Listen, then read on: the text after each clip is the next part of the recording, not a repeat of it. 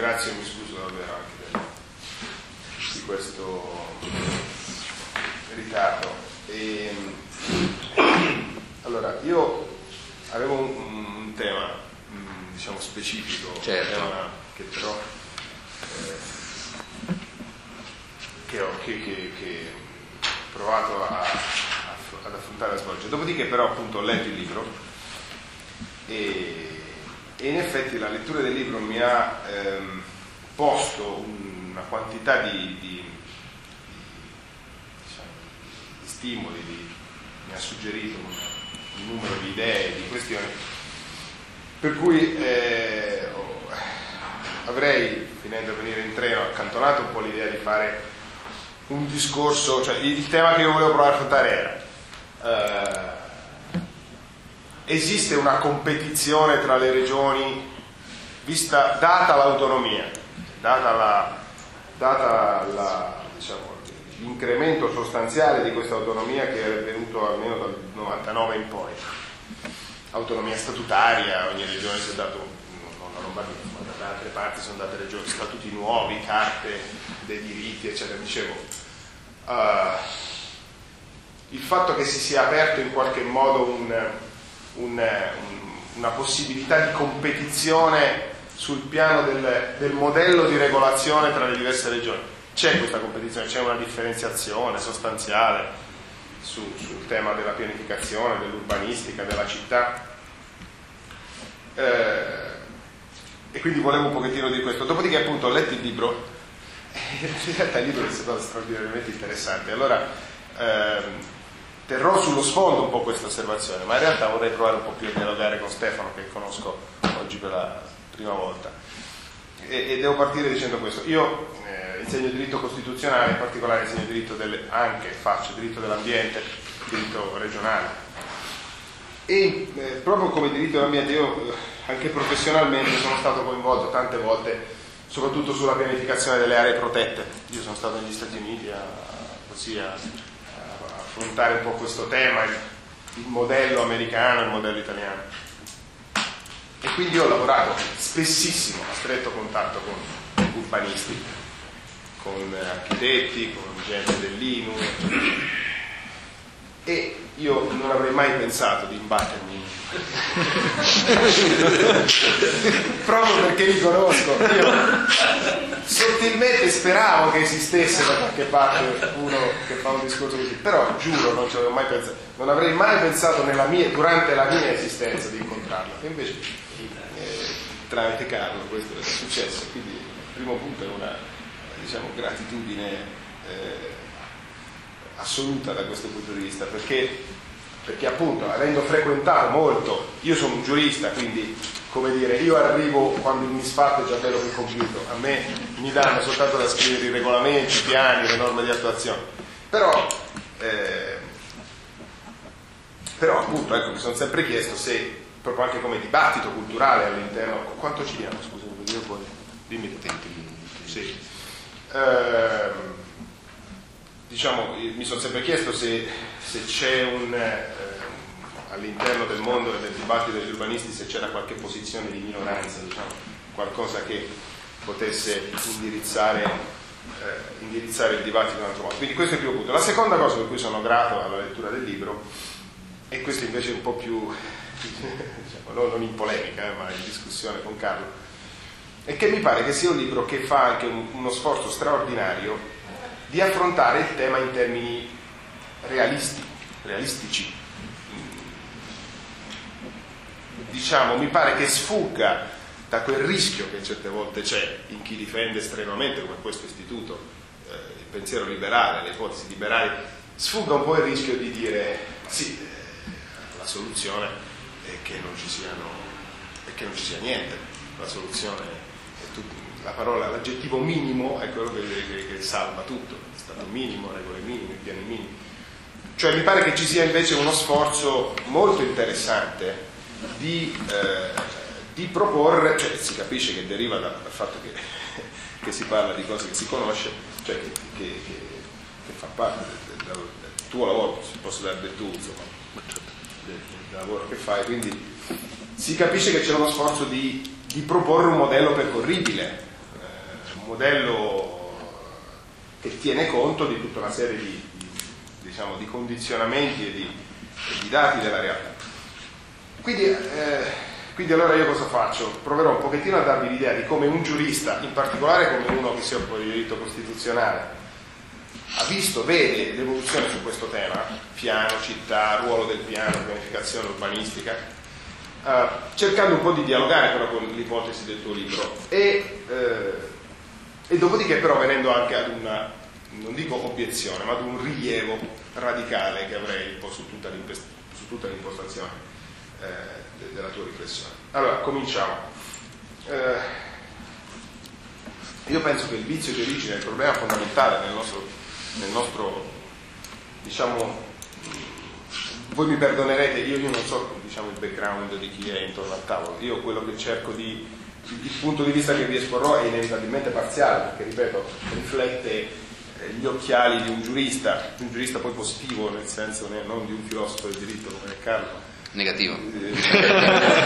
esatto, tu sei un giurista negativo, io sono un giurista positivo, eh, nel senso di uno che si occupa innanzitutto del diritto come un fenomeno, come qualcosa che c'è. Eh,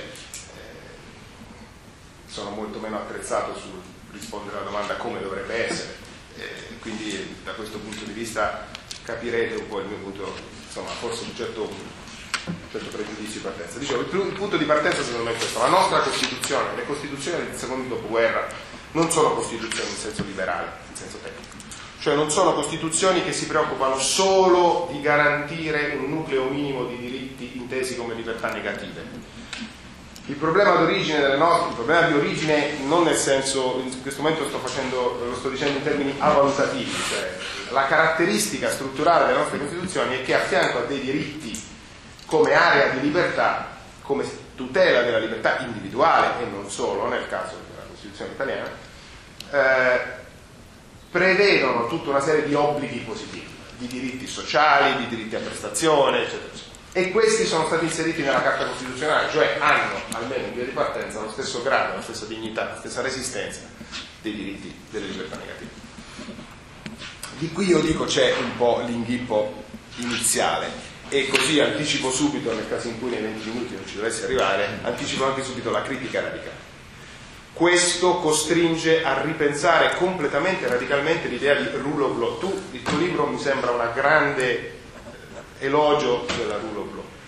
Eh, quest'idea cioè che sì sarebbe davvero la panacea di tutto, quest'idea che si possano determinare regole generali ed astratte. Io penso che lì stia l'inghippo di fondo, cioè che noi abbiamo un sistema che strutturalmente non ci consente di fare questo e questo crea, accatena una serie di problemi. Ora ti, ti ho anticipato un po' la conclusione, ma eh, comunque partendo dall'inizio, la nostra Costituzione quindi è una Costituzione che ha il diritto di proprietà, ma ha la funzione sociale della proprietà, ha la libertà di impresa, ma ha l'utilità sociale, i programmi e i controlli. Io dicevo, dico sempre ai miei ragazzi, d- diremmo oggi, è una Costituzione un po' manchista, per dirlo, esatto. eh? cioè, cioè, nel senso che...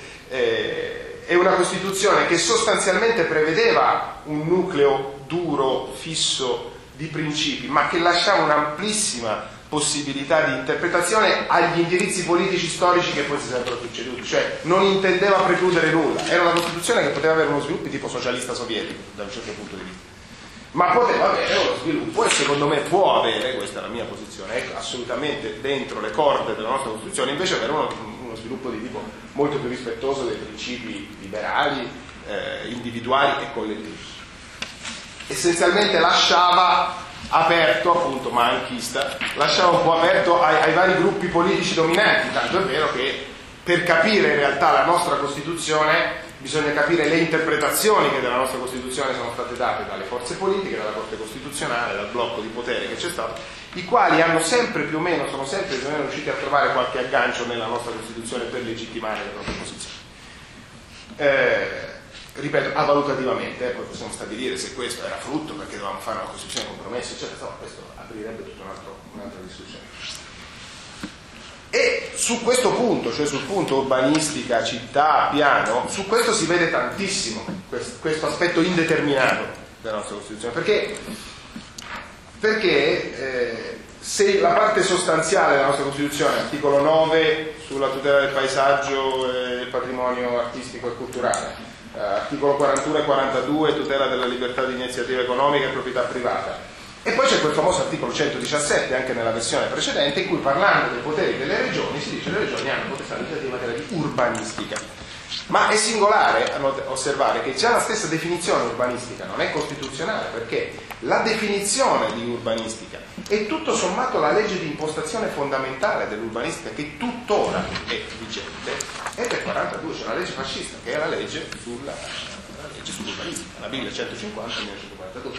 Cioè è singolare come su un punto come questo, tutto sommato, anche dal punto di vista terminologico, non si è innovato perché si è assunto che la logica piano, pianificatoria, per, per facilitare, io me, me la sono ristampata perché l'articolo 1 della legge 17 agosto 42 1950, legge urbanistica, tuttora in vigore, ripeto, legge prima che repubblicana, ovviamente, dice l'assetto e l'incremento edilizio dei centri abitati e lo sviluppo urbanistico in genere del territorio della Repubblica sono disciplinati dalla presente legge. Cioè l'idea di fondo che la Repubblica, cioè l'insieme di tutti i poteri pubblici, debbano occuparsi, farsi carico della disciplina di tutti gli sviluppi del territorio, eccetera, eccetera, è un'idea precostituzionale. E non è un caso che anche la funzione sociale della proprietà è un grande dibattito nella stesura del codice, cioè un grande dibattito fascista. E non c'è bisogno di dire ancora di più che lo Stato fascista, gli Stati totalitari sono quelli che hanno più, ovviamente, utilizzato piano, funzioni sociali, eccetera.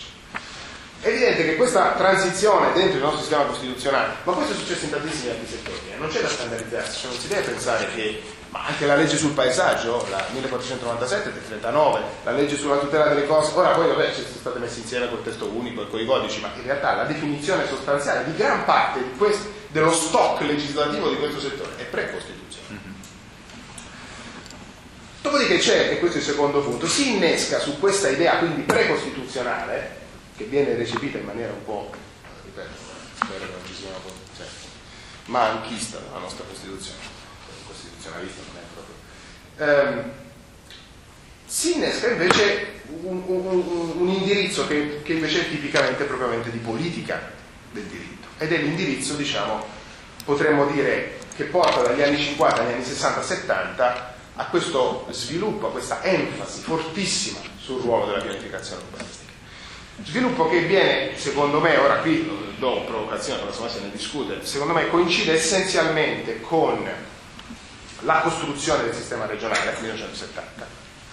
Costruzione del sistema regionale che innesca la possibilità per la sinistra, che fino a quel momento non era mai stata al governo, di andare invece al governo di una parte cospicua del paese. E questo porta a spostare su questa funzione pianificatoria che è in mano alle regioni un'enfasi, un peso. Io vi cito, perché è divertente, allora, intanto su questo devo citare, ci sono due grandi punti giuridici di, di paragone. Uno è, un, è, il primo libro del mio collega, nonché professore di Bologna, Augusto Barbera, che, ma anche noto pubblicista, il cui primo libro è La legge di piano nel sistema delle fonti, ed è un libro con la quale, poi lui è ovviamente come tutte le persone intelligenti, ha cambiato più volte il pensiero, in cui questo primo libro è proprio orientato a dire questo, voi ricordate che negli anni 60-69 c'è la prima legge di piano eh, programmazione economica, si fa il Ministero del Bilancio e Programmazione Economica, cioè vanno di pari passo l'idea della pianificazione economica e l'idea della pianificazione urbana. C'è questa legge di piano che per la prima volta eh, e, e, con questo tentativo teorico di dire una legge di piano è una legge che ha una resistenza, ma è una sorta di legge organica si direbbe, cioè una sorta di legge subcostituzionale, la legge di piano ha più valore di un'altra legge D'altronde questo era logico, se vuoi fare un piano devi vincolare gli altri. Però questo noi nel nostro sistema non ci abbiamo, noi abbiamo o la Costituzione o le leggi, che ogni legge può cambiare la legge successiva. Allora lì c'è stato questo grande tentativo teorico di dire la legge di piano è una legge che ha un plus valore dal punto di vista della, della forza attiva. E poco dopo c'è questa voce, secondo me molto istruttiva, paesaggio, la voce paesaggio sull'enciclopedia del diritto che è scritta da Alberto Preieri, che è stato un grande personaggio in questo storico fiorentino, conosciuto, grandissimo avvocato, grandissimo avvocato di urbanistica, quindi è uno di quelli che ha saputo gestire bene l'orientamento culturale e farci anche il business, che non è male quando sei in grado di farla questa operazione, ovviamente. Questa voce paesaggio, secondo me, è da leggersi, cioè è il tentativo proprio di legittimare completamente dal punto di vista teorico questa idea che il piano è l'ordinamento, la regolazione conformativa globale del territorio. È proprio definito così. Dice eh, tutela del paesaggio come regolazione conformativa globale del territorio dal punto di vista concettuale, la regolazione del territorio deve essere intesa come strutturalmente globale. In altre parole, non vi sono in quest'ottica beni paesistici, beni ambientali differenziali associati ad una disciplina strutturalmente diversa ai beni che di tale disciplina sono sottoposti. La regolazione del paesaggio del territorio è generale, è globale, prevista e legittimata come tale dalla norma costituzionale. Qui c'è, secondo me, eh, diciamo, il, dire, l'epitaffio, dite voi, insomma, il, forse la, la, la lapide marmorea del, del, tentativo di giustificare come sulla base, ripeto, qui cosa serviva a dire? Serviva a dire che poi questa, questa potere, questo potestà è della Repubblica, essendo della Repubblica è diviso tra Stato e regioni, e quindi serve a dire all'interno di una cornice generale dello Stato poi il potere, questo grande potere di controllare un ordinato mutamento dell'ambiente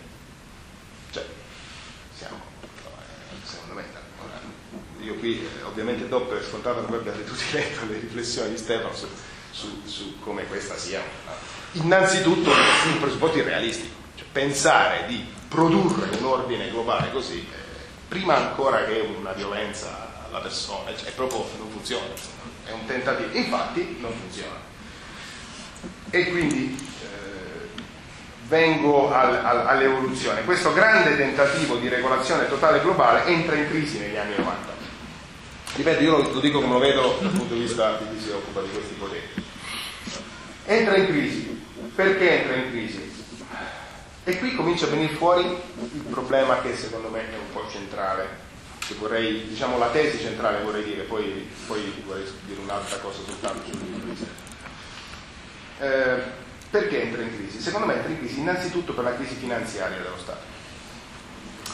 Cioè, siccome, ricordate il primo punto che vi ho detto, la nostra Costituzione pone degli obiettivi, dice la Repubblica deve rimuovere gli ostacoli che impedendo la piena esplicazione dell'articolo 3, eh, no, secondo comma, è, è, è il succo del, del, problema. Ripeto qui avvalutativamente, eh. il problema che affronteremo con Carlo un'altra volta, che abbiamo già cominciato a trattare, se dentro le Costituzioni ci debba essere o no questa parte. Però la nostra Costituzione è fatta così, in questo senso dicevo positivo, ce la piglio come un dato di fatto, è la nostra Costituzione se tu devi realizzare qualcosa, non puoi essere generale astratto. Ti suggerisco una lettura molto, molto istruttiva. C'è un libro dimenticato di Costantino Mortati. Costantino Mortati è stato un grandissimo costituente, democristiano, uomo di fondo, quello che ha, scritto la gran parte della nostra Costituzione. Era un po' l'esperto, uno dei più grandi esperti dentro la Costituzione, quando, dentro l'Assemblea Costituente, quando si è trattato di fare lo schema sulla forma di governo, ci avevano detto facci tu uno schema tra l'altro ho insegnato a Macerata dove ho insegnato 9 anni, quindi sono particolarmente diciamo, legato anche a quel che ha fatto eccetera. C'è un libro che è meno conosciuto degli altri, io ho scritto la Costituzione in senso materiale, cioè ci sono dei libri che sono dei contributi importantissimi. C'è un libro considerato nei suoi libri di serie B perché è un po' amministrativista, che è intitolato La legge provvedimento, è un libro del 69. Se voi andate a prendere questo libro, questo libro che erroneamente è considerato un libro di serie B di, di, de, del Mortati avvocato che faceva anche lui un po' di di professione, quindi poi con un po' di, atti, con un po di, con un po di atti messi insieme scrivere il libro. In realtà Mortari scrive questo libro, secondo me invece propriamente, propriamente in chiave teorica. Lui cosa dice?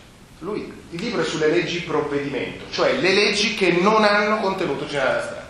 La legge che per definizione dice alla caserma del, eh, de, dei vigili de, de, del corpo forestale della SIA sono assegnati numero 13 nuovi vigili in organico. Punto. Legge del Parlamento. Quello che Stefano svenirebbe di fronte perché la rule of law lì proprio viene massacrata. E dice Mortati, attenzione, noi siamo in un sistema costituzionale radicalmente diverso. Perché se nella nostra Costituzione c'è scritto che tu devi rimuovere le differenze di ordine sociale ed economico, cioè tu devi intervenire, lo Stato deve intervenire per un obbligo costituzionale a ristabilire un equilibrio che non c'è, che, no, che la realtà nei fatti non ha prodotto, tu a priori devi squilibrare, devi fare leggi non generali della strada, perché dovrai, dovrai dare qualcosa a qualcuno che di per sé non ce l'ha.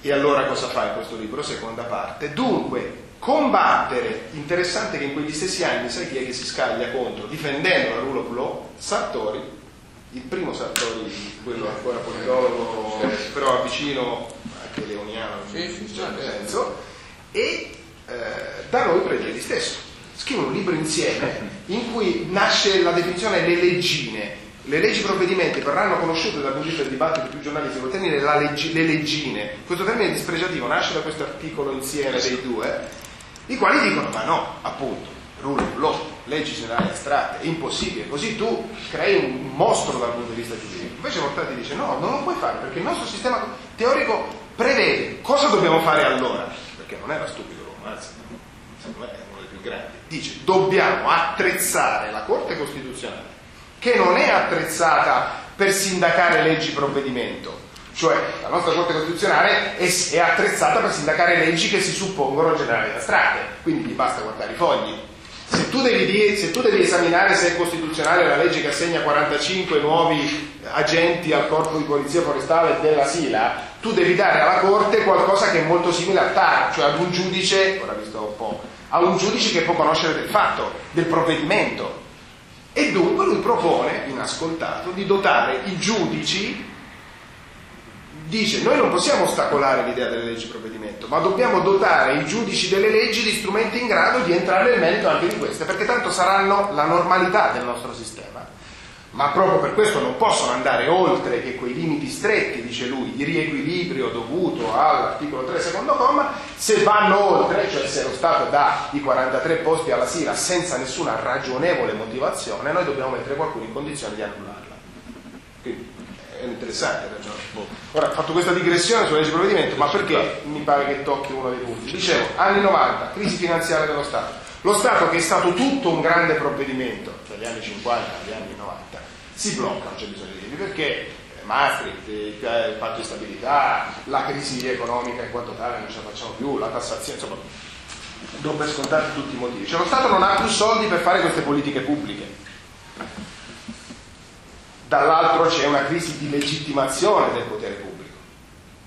89, crollo del muro generale, ma 92, mani pulite e compagnia, cioè c'è, un, c'è una crisi del senso di autorità e di autorevolezza che ha il pubblico.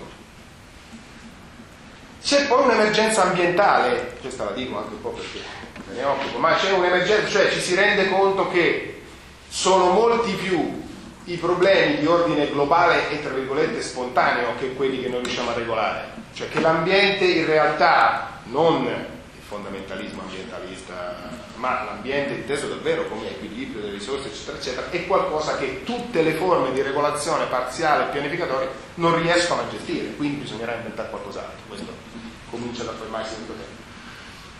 E in questa fase, in questo, in questo punto si inserisce la riforma c'è il cambiamento, eh, vengono adottati questi nuovi statuti, si cambia la struttura della nostra Costituzione e provo a dire eh, proprio due battute perché vedo che il tempo no, beh, no. ancora affidato nelle mani sì. del Ferrovie no. Ah, io vado avanti da quando avevo No, no, lo so, vedremo. Ti tendenzialmente avvocato, quindi non ti fermati, se no. Okay. Devi rispondere a Cimoli, che occupa di ferrovie oggi. No, Cimoli, a Moretti. A Moretti, sì. sicuro. Criminese scriteriato. Allora, dice, a, a tutto questo come si prova a mettere mano? Eh, si prova cioè ci si rende conto che, che tutto questo sistema, tutta questa idea della... Ripeto, attenzione, eh, noi si è pensato... Eccoci, allora finisco. allora, molta parte della... Eh... Tu? Tu, fai te la proprietà? Parlo di tante cose, farò un accenno anche alla sentenza. Ahimè, siamo, siamo nelle mani degli avvocati. Così, no, così tolgo degli argomenti e... Ma veloce. No, dicevo, ehm, quindi arriviamo, stante questa situazione, stante questa crisi, noi arriviamo a questa, a, questa, a questa, fase di riforma, si innesca un meccanismo di riforma, era partito prima, insomma arriva. Eh, e, e, quindi vengo al punto che volevo provare a affrontare. Questa riforma, mh, car- questa riforma che voi sapete è la modifica parte, della parte seconda della nostra Costituzione, cioè a dire non tocca nessuno di quei principi fondamentali che abbiamo detto prima, il 9, il 42, il 42, eccetera, però tocca il 117, cioè quell'altro, quello delle competenze. Ehm, tocca il fatto che ogni regione deve ridarsi uno statuto, cioè deve in qualche maniera ridare, ridefinire i criteri e gli obiettivi di politica generale che ha. Allora io mi chiedevo, in questa fase, visto che c'è stata questa partenza, questa crisi forte, ci sono dei segnali, delle novità, qualcosa che potrebbe eh, diciamo, far pensare ad una, ad una maggior possibilità di esplicazione di un principio eh, diciamo non così, o meglio, qualcosa che dia segno di questa crisi fortissima dello strumento, perché il paradosso è questo, è che lo strumento della pianificazione è chiaramente, assolutamente, direi definitivamente in crisi. E penso che nessuno, tutta la pars destruence diciamo, del tuo libro, è, penso che possa far parte diciamo, del, della key, del, del, dell'acquisizione automatica di tutti, salvo forse qualche meno che tra gli urbanisti. Ecco vabbè ma insomma cioè, ma lì dentro credo... la ho detto io quando ti ho incontrato io non pensavo tu esistessi. Quindi soltanto, no? soltanto da, dalla prova dei fatti ho potuto indurre l'esistenza di, di, delle cose che hai scritto.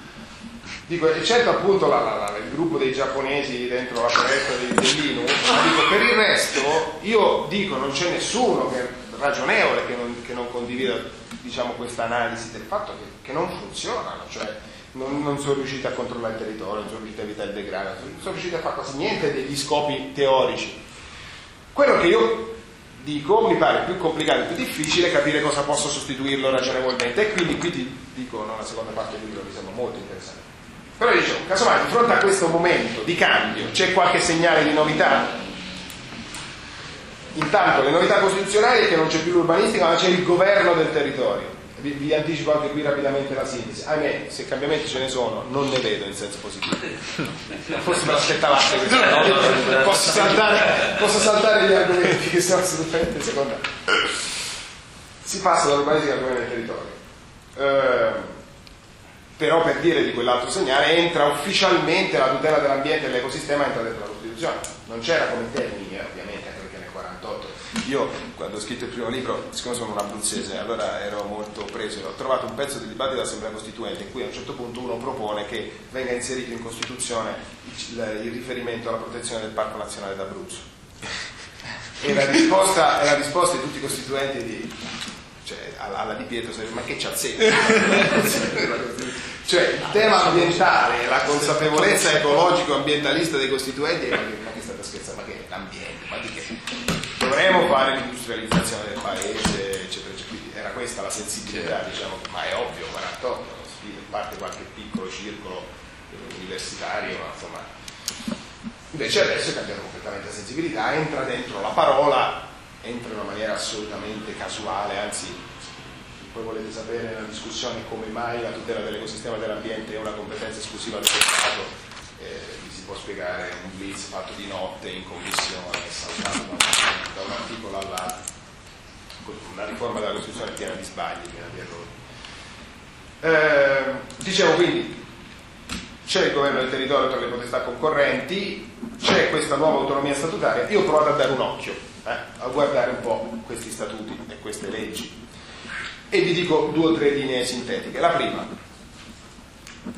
è vero che le regioni si stanno dando e si sono date già da prima della riforma del 2000 e anche dopo, sostanzialmente dopo, si stanno dando nuove leggi sull'urbanistica, insomma nuove leggi sul governo del territorio, ovviamente utilizzando la nomenclatura.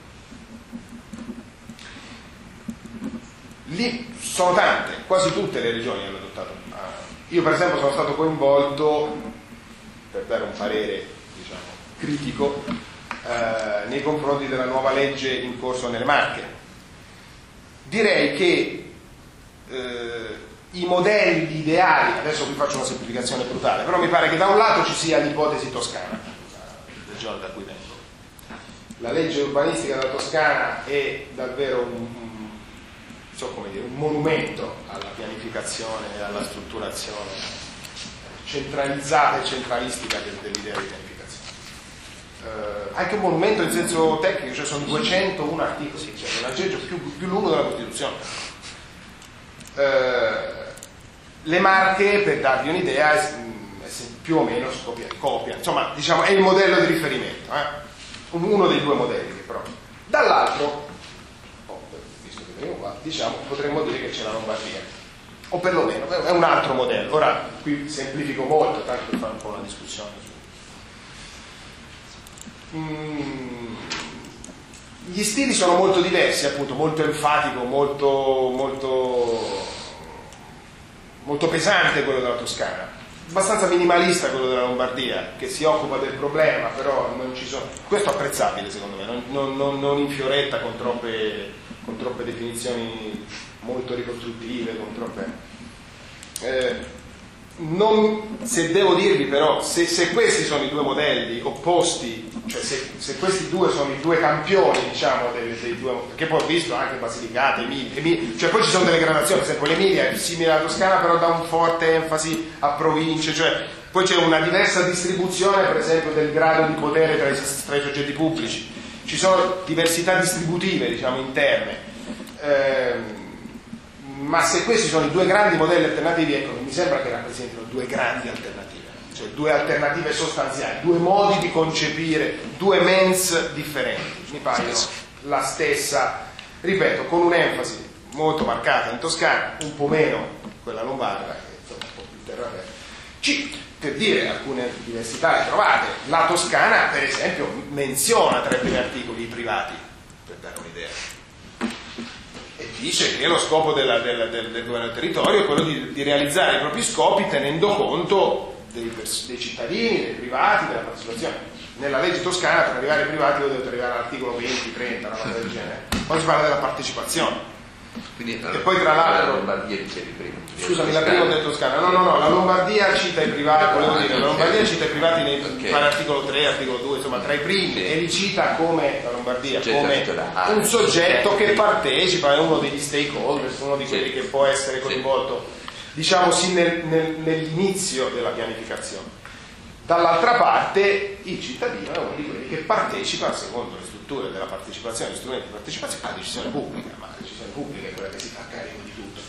Se voi prendete l'articolo della Toscana, soggetti coinvolti nel governo del territorio, i soggetti coinvolti nel governo del territorio sono regioni, comuni e province, che anche dal punto di vista diciamo, del realismo ci sarà qualche privato poi coinvolto, perché se sono tra, tra di loro si autogovernano un po' singolare eh, comunque, COP nell'edilizia. Non lo so, qualche, sì, qualche COP. Eh, ma le COP, appunto, veniamo a, al punto. Non sono state però citate esplicitamente. No, non sono state citate esplicitamente, però io dicevo, eh, così no, adesso termino, la logica di fondo, la pianificazione, cioè la struttura della 1150 e 42, dal punto di vista della MENS, non mi pare alterata.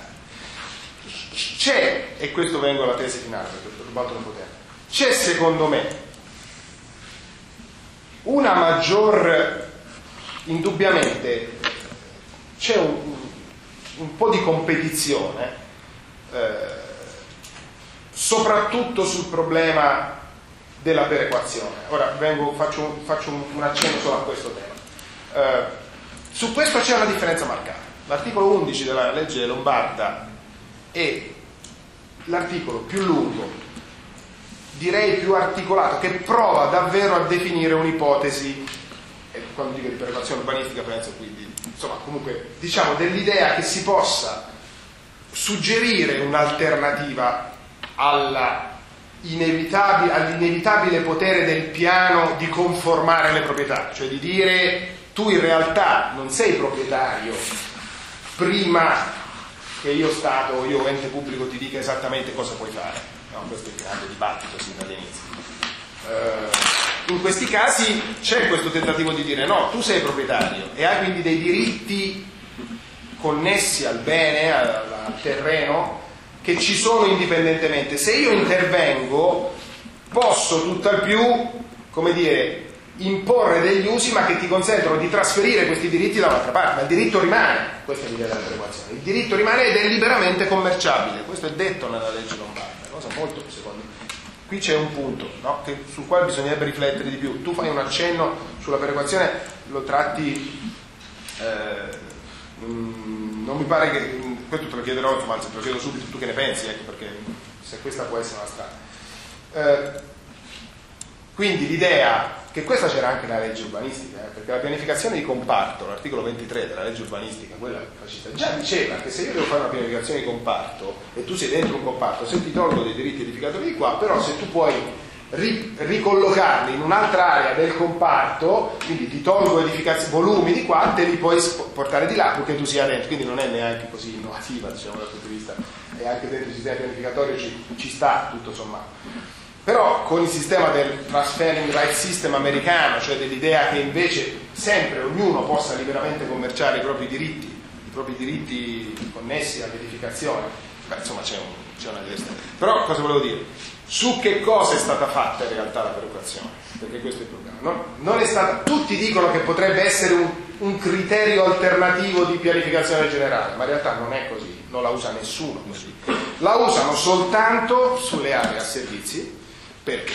Cioè sulle aree che servono a, eh, diciamo, sulle aree da espropriare. Eh? Perché?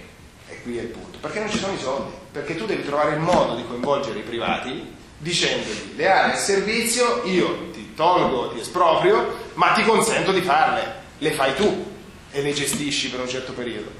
Perché eh, tanto è vero che su questo, purtroppo, la Corte Costituzionale che è intervenuta sulla legge Lombarda sentenza 129 del 2006, cosa ha detto? Ha detto questo meccanismo della perequazione va bene, questo è importante, eh, perché ci sono forti dubbi dal punto di vista dei costituzionalisti che la regione possa disciplinare queste cose inerenti alla proprietà, perché invece il 42 prevede una riserva di legge statale, eccetera. E invece la Corte questo non ha obiettato. Cosa ha detto però?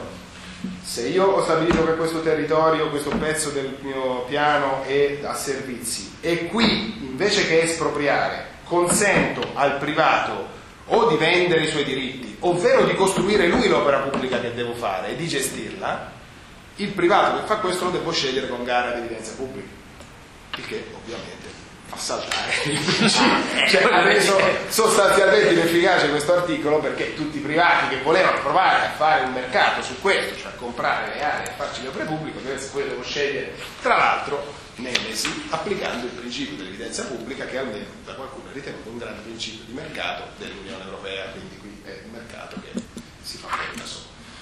Ehm, non ho toccato il punto delle sentenze più recenti perché penso che si. Sì, ma ne parleremo un po'. Eh. L'ultimo accenno è questo qui. Forse può esserci uno spiraglio dalla Convenzione Europea dei diritti ecco. dell'uomo? Ecco, allora, lo spiraglio quale può essere?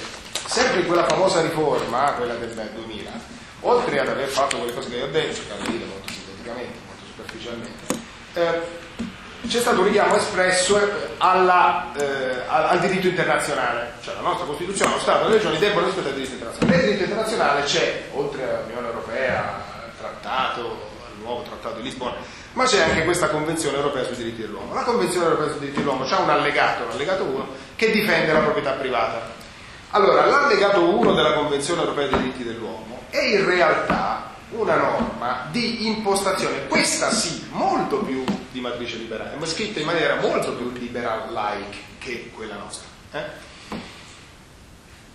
Tanto è vero che la, la, Corte di Strasburgo ha più volte condannato l'Italia perché quando espropriava non dava il valore di mercato al, all'esproprio, ovvero con la questione dell'occupazione acquisitiva, che è una cosa talmente una, una tale eh, diciamo, truffa sul piano logico non sto neanche a spiegarvela, ma ehm, diciamo, nel caso più classico è quello dell'indennità di esproprio che, è il 40, cioè, che era un abbattimento del valore del mercato, la CEDU diceva no, voi non potete perché se ammettiamo che ci possono essere ragioni di pubblica utilità per cui devo espropriare, ma se ti esproprio vuol dire che ti do il valore di mercato, non ti do dei valori più bassi.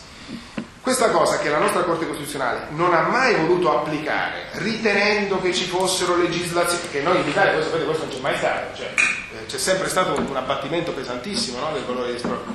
Eh, la Corte Costituzionale cosa ha fatto? Ha fatto con queste due importanti sentenze, molto importanti, del, del 2007, eh, ha detto mh, mm, basta, non se ne può più. Cioè, nel senso, noi abbiamo accettato tutta una serie di proroghe, di discipline che di fatto non rispettavano il mercato, tra l'altro sono due sentenze in cui appare la parola valore di mercato, questa è una cosa che tu dovrai, tu dovrai, dovrai indagare. La nostra Costituzione, non so quante volte ricorre il termine valore di mercato della nostra Costituzione, però stavolta c'è.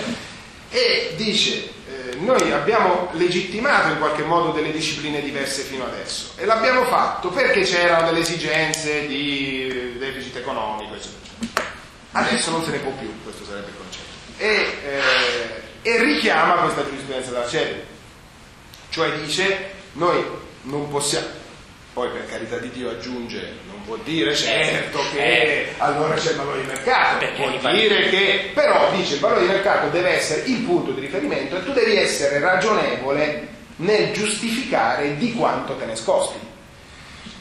Allora, dico, in questo panorama un po' cupo, cioè nel quale io per sintetizzare al massimo non mi pare che ultimi- le ultime evoluzioni possano far pensare che l'ipotesi del liberalismo attivo, questa ipotesi diciamo della separazione molto interessante, settore coattivo, settore volontario. Settore coattivo, una, una piccola cattiveria, settore coattivo tu lo distingui in regole, regolazione minima, diciamo regole E pianificazione di servizi. e pianificazione dei servizi. Ora se tu pigli la legge Lombardia c'è il piano delle regole, il piano dei servizi, però dico, non penso.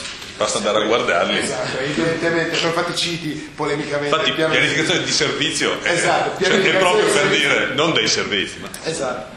Eh, però insomma così si pochettino. Invece i, quell'altra Faccio solo notare tra parentesi che l'hanno chiamato il piano delle regole. Cioè, il piano delle regole sembra- che è una cosa divertentissima perché Cioè per dire, cioè, sì, un certo qualche- però è il piano delle regole. Sì, è il- perché presi dal- dalle- dalla furia pianificatoria vogliono pianificare anche le regole, perché poi diventa...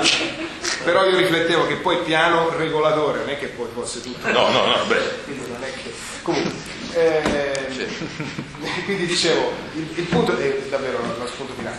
A me convince moltissimo, quindi io ho fatto questa cosa perché volevo essere un po' lo schema. Dentro questo si colloca la proposta di sistema. Allora, cosa dico? Dico che secondo me eh, sicuramente qualsiasi proposta che vada verso una riconduzione ad un livello, non so se minimo, ma sicuramente minore dell'attuale, io sono un po' così, ma contento, sono abruzzese, cioè mi minore dell'attuale della parte regolativa pianificatoria è assolutamente decisivo. Se ti posso fare una domanda finale, quella che...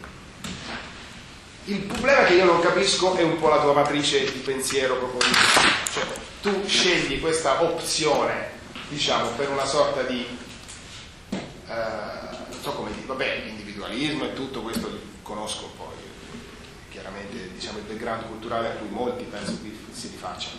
Però questa sorta di eh, relativismo un po' pre- procedurale, cioè io vedo in questa tua enfasi sulla rule of law, cioè è fondamentale nel tuo sistema di pensiero che ci siano re- poche regole generali ed astratte. Poi a un certo punto fai, di lì ho capito che sei uno ragionevole, sei uno che spara le tesi iperliberiste senza... A un certo punto dici, mm, 85, in aggiunta a norme di questo genere potranno essere inserite nel codice urbano locale anche norme relative all'uso dello spazio di carattere più, virgolette, sostantivo, forse si inserisce, purché l'ideale sia sempre quello di mantenere il maggior grado di astrattezza e generalità possibile. Allora io mi chiedo, che è sta generalità, sta astrattezza? È mai esistita la generalità? su questo punto. No, io, io voglio capire perché il, il problema c'è il nostro amico Enrico Colombato che, no? che ha fatto- sta facendo degli articoli ferocissimi contro la law. Perché il vero problema è capire che cos'è sta rule of law, che cosa è questa decisione. Tu a un certo punto lo dici proprio in moltissimi punti. Per me rule of law è una pianificazione, vuol dire, nell'unica accezione possibile, è un metodo di decision making che consenta di ponderare bene le scelte, cioè un metodo procedurale di decisione che arrivi a decisioni generali ed astratte. Io ti faccio due domande. Uno, ma alla fine questa non è la regola di maggioranza. Cioè io alla fine tutti questi proceduralismi, ma questo non ce l'ho con te, ce l'ho in generale con tutti, da Rawls medesimo a Habermas e compagnia. Io dico, ma alla fine questi proceduralismi, cioè queste cose che non ritengono ci siano principi sostantivi, ma che tutto dipenda da regole generali astratte fissate uguali per tutti, ma non vuol dire alla fine la regola di maggioranza. Cioè ditemi che cosa vuol dire una regola generale procedurale neutra, una regola che riesca davvero a garantire la possibilità a tutti di partecipare alla decisione che non ci abbia un filino di sostantivo, come giustamente dici tu. E allora appena c'è il sostantivo ci devono essere scelte di valore. E secondo me, io invece penso che ci debbano essere scelte di valore, ho l'impressione. Cioè perché il rischio se no è che alla fine sia che ci che, che vuol dire una, fair- una regola di fair decision tra di noi? Alla fine è la maggioranza, ma siamo sicuri che la è la maggioranza che ha introdotto. Quando tu dici che alla fine è la maggioranza, non hai limiti alla legge provvedimento, perché la maggioranza decide quel che interessa alla maggioranza, cioè può benissimo decidere la legge provvedimento. Scusatemi se sono stato un po' brutale alla fine, ma è soltanto perché davvero apprezzato moltissimo e anche voi.